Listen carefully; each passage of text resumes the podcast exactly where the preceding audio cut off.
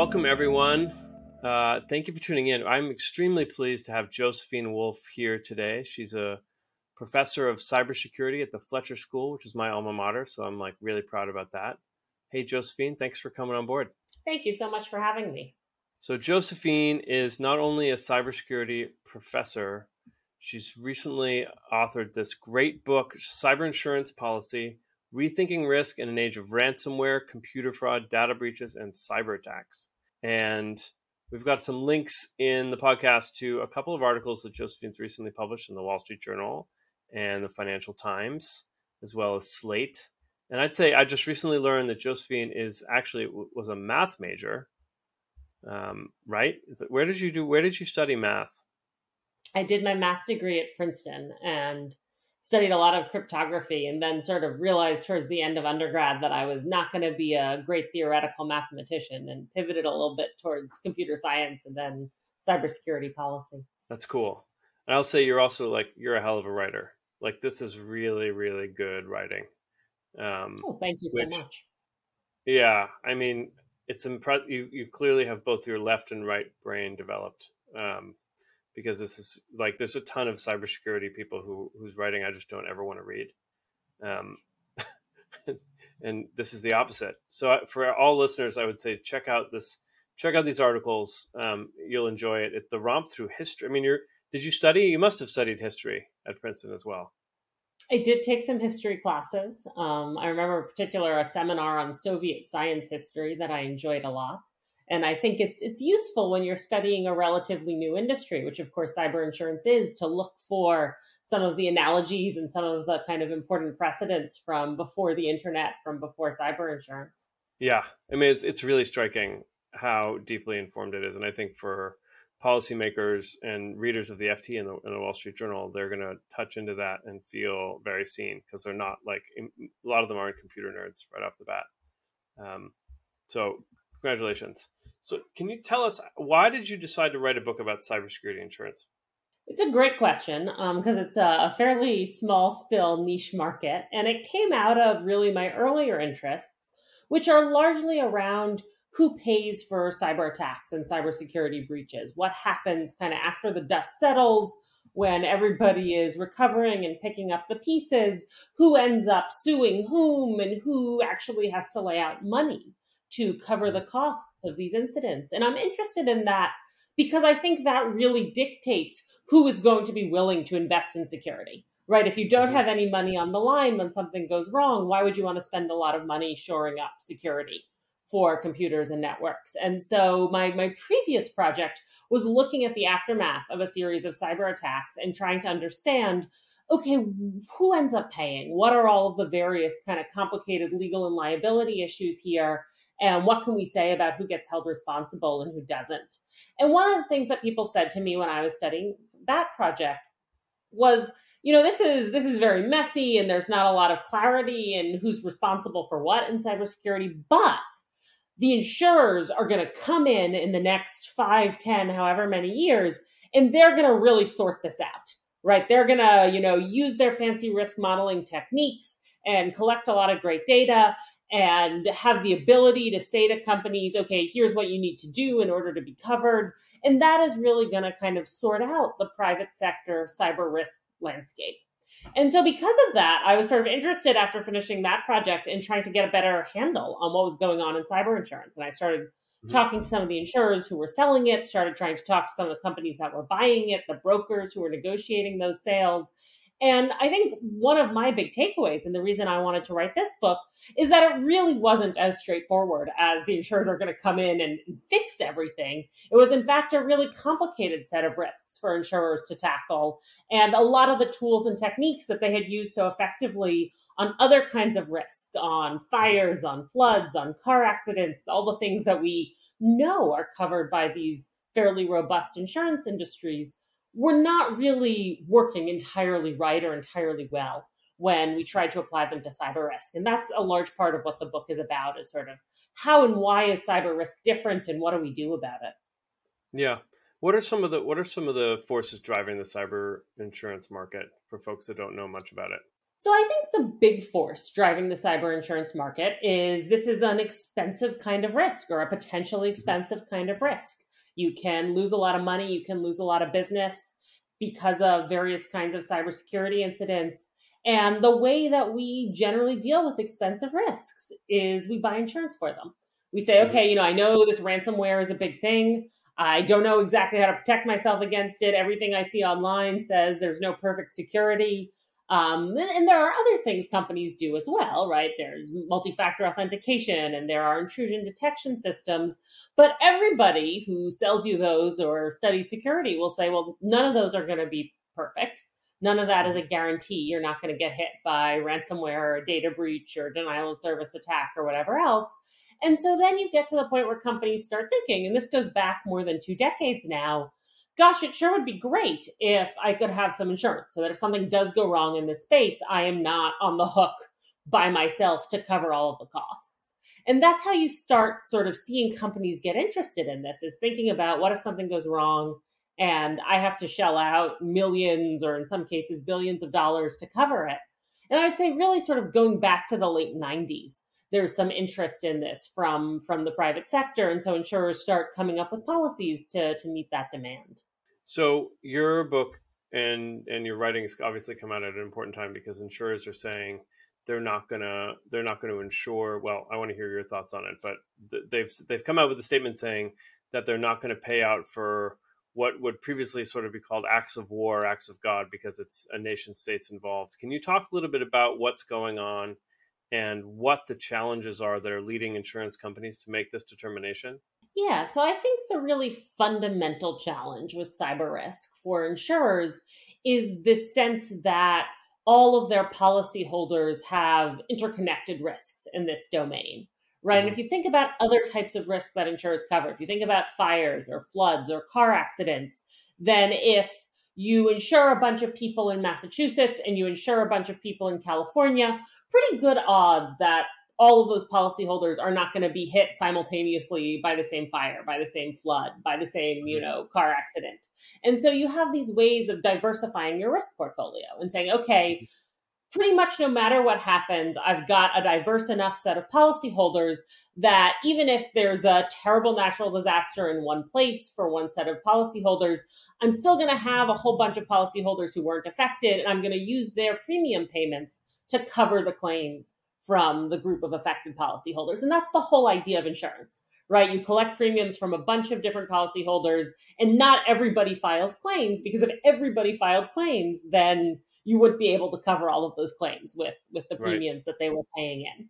With cyber insurance, you have this very tricky thing where there is no equivalent to saying, okay, I've covered you and there's no chance that a cyber attack that hits you won't also affect another customer in a different sector or a different state or a different country even and so diversifying that risk portfolio becomes much more difficult right it's made more difficult by the fact that there are really only a couple operating systems a couple big cloud providers so we're all relying on the same infrastructure or the same fairly small set of inter- infrastructure for our computer systems. And so you get an attack like NotPetya in 2017, which targets Microsoft Windows.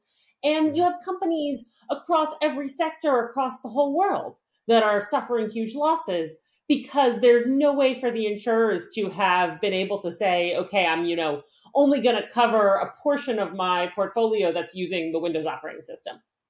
Because there simply aren't, you know, enough different operating systems to make that a, a small piece of your policyholders. And so mm-hmm. because of that, you get sort of this this concern about these really big cyber attacks that they could hit everybody all at once and the insurers are going to be on the hook for all of those claims.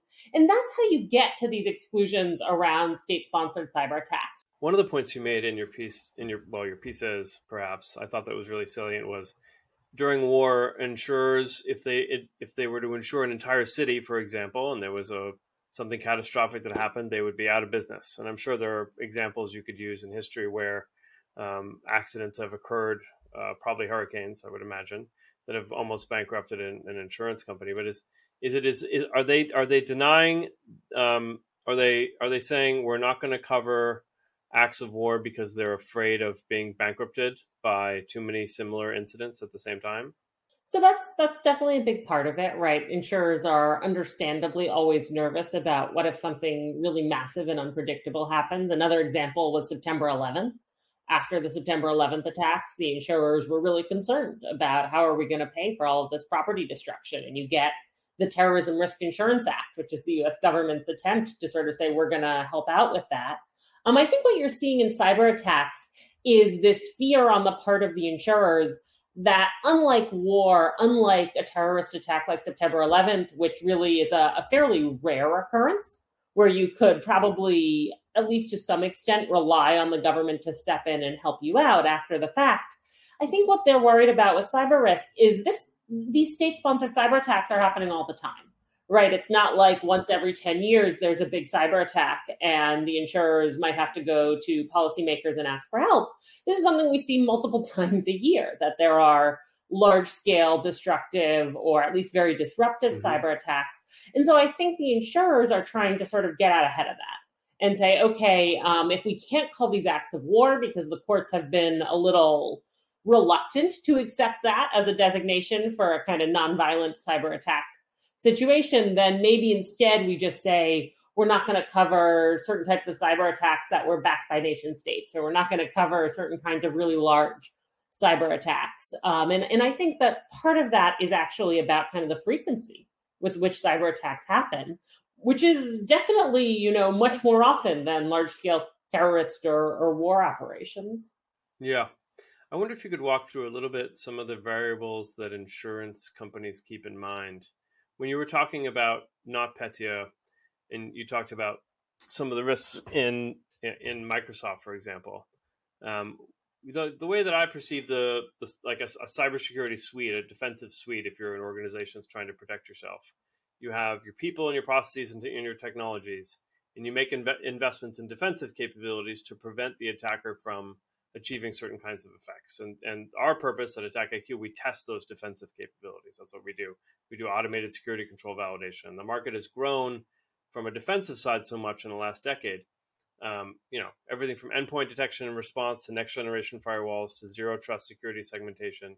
There's a litany of of capabilities available on the market that can stop intruders in their tracks. And one of the things that's frustrated me as I've watched events like Colonial Pipeline or SolarWinds unfold is that I, you know, I'm a little bit of like, if only they'd done X and Y, then they wouldn't be in this position.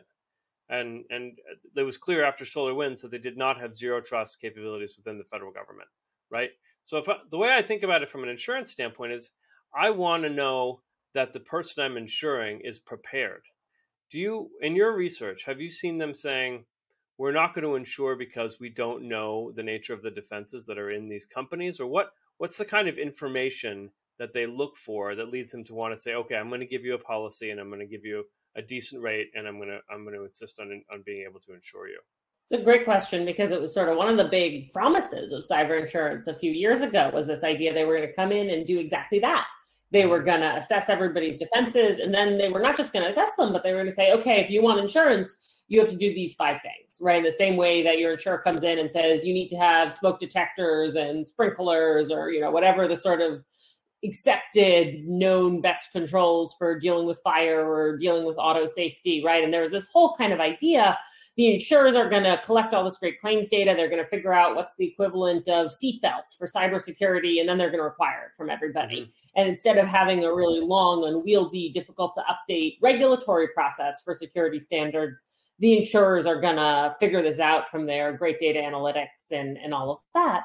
And I think you're right to feel that that is really not what has happened in this industry. Um, and there are a lot of explanations for it. I think sort of the, the practical question of what are they looking for? Because they certainly do an assessment before they sell a policy. Mm-hmm. The assessment typically looks like they send a long questionnaire to the company that they're considering covering and the company has to sort of spend usually a, a, good bit of time because these questionnaires have gotten longer over the mm-hmm. past few years answering questions about do you have access control? Do you have an incident response plan? Do you have multi-factor authentication? Right? All of these different things.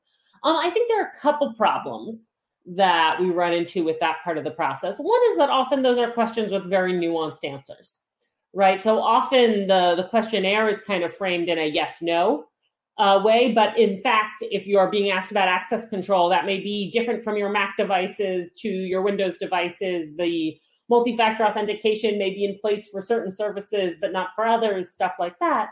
And so the insurers are not always well equipped to kind of process the responses to those questionnaires if they involve a lot more nuance than, yes, we do this, yes, we do this, yes, we do this, which I think is also kind of the default instinct of the companies responding is to say oh, we want this insurance let's tell them we do everything mm-hmm. and and then we'll kind of figure it out afterwards if if there's something that we need to to do a little better. I think the other piece is that those questions often leave a lot of room for variations on things like do you have an incident response plan?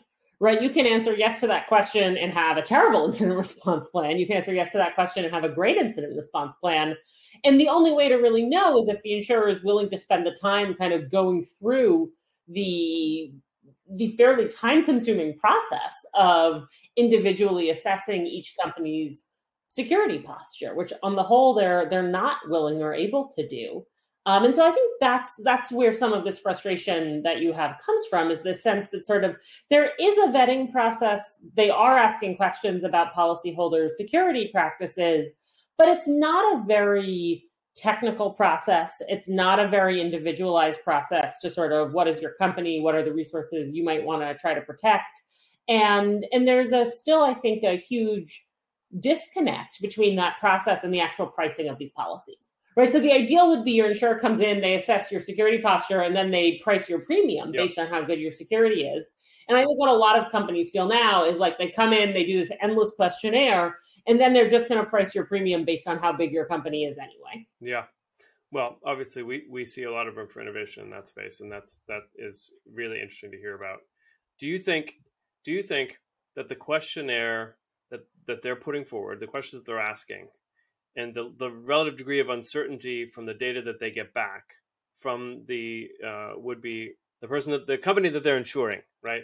The relative paucity of verifiable data that they get back is part of the reason that they're saying we're not going to do this nation state. Uh, we're not going to insure nation state attacks anymore, or, or are they, these two things not related? I think that they're related in the sense that one of the reasons insurers are reluctant to sort of cover any of these larger incidents is that when they look at their claims data, for the most part, they do not see, oh, if we just make everybody do X, Y, and Z, then we can protect our policyholders from attacks. Right? I think if they were really confident that they had empirical evidence if we just tell everybody you need multi-factor authentication, then we solved it and there are no more risks. They'd be much more willing to sort of roll the dice on some of these bigger cyber attacks. And instead, I think what they see is everybody tells us they're using multi-factor authentication. Um, and then Colonial Pipeline gets hit by ransomware, and it turns out there are some legacy accounts that never had that multi-factor enabled, and and it's it's just really hard for the insurers to rely on these defenses when they look at their data, mm-hmm. right? Because the data says all of your policyholders said they did these 20 things, and there was no correlation between that and smaller losses or not getting hit. So, so I do think it plays into this larger dynamic of sort of caution on the mm-hmm. part of the insurers and saying we don't really feel we know how to defend against these types of incidents, so we would rather not be on the hook to be covering more and more and larger and larger of them. That's really great. Okay, so I, I have tons of questions for you, but in the interest of making sure that our lead, our listeners listen to all of this podcast, um, I, I don't want to go too much longer. I thought for one of the last questions, so you you've you've made a very strong argument, I think, and I, I may or may not have it right. So correct me what what I have wrong. Is in the Financial Times piece you said they've said that they won't insure against nation states um, operating, and I'm paraphrasing, in the kind of gray space below the level of declared hostilities. What if instead they modified that position to say, we're not going to insure for cyber attacks that occur in concert with uh, with conflicts in, phys- in the physical domain as well? Do I have that right?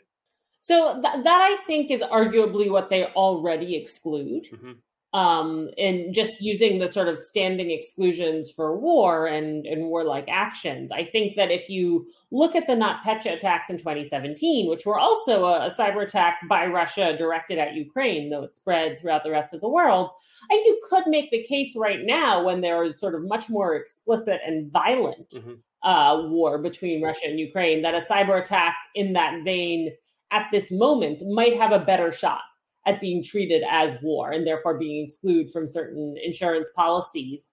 Um, but yes, I think that that would be a, a, sort of clearer delineation of what do we consider to be cyber attacks so rare or so extreme or so difficult to model that we need to exclude them from our kind of standard baseline insurance coverage.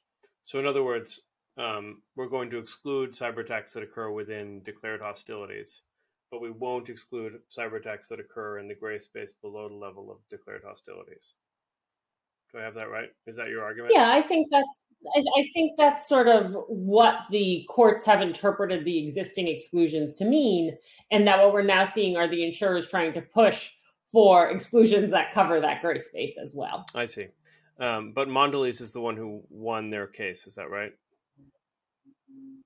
So no, Mondelez um, is is still pending, okay. and Merck is still pending in the sense that the insurers are appealing. But Merck did win an initial victory in December of last year, mm-hmm. in which the court said, "Look, this isn't war. There was no use of armed force. There was no sort of traditional warfare." Mm-hmm. And I think you could argue that in the context of a different kind of conflict from the one that was going on between Russia and Ukraine in 2017, more like the one going on between Russia and Ukraine right now it would be harder to say there was no use of force, there was no sort of traditional warfare if you had a large scale cyber attack kind of embedded in that conflict with the use of force, with traditional warfare tactics.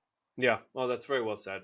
Um, again, I commend you for for this writing. Is there any any, any further comments before we uh, leave the listeners to go and, and buy your books? No, thank you so much for having me. Yeah, well, I'm I'm I'm for one, I'm very pleased. When I was at Fletcher, uh, I studied in the International Security Studies department.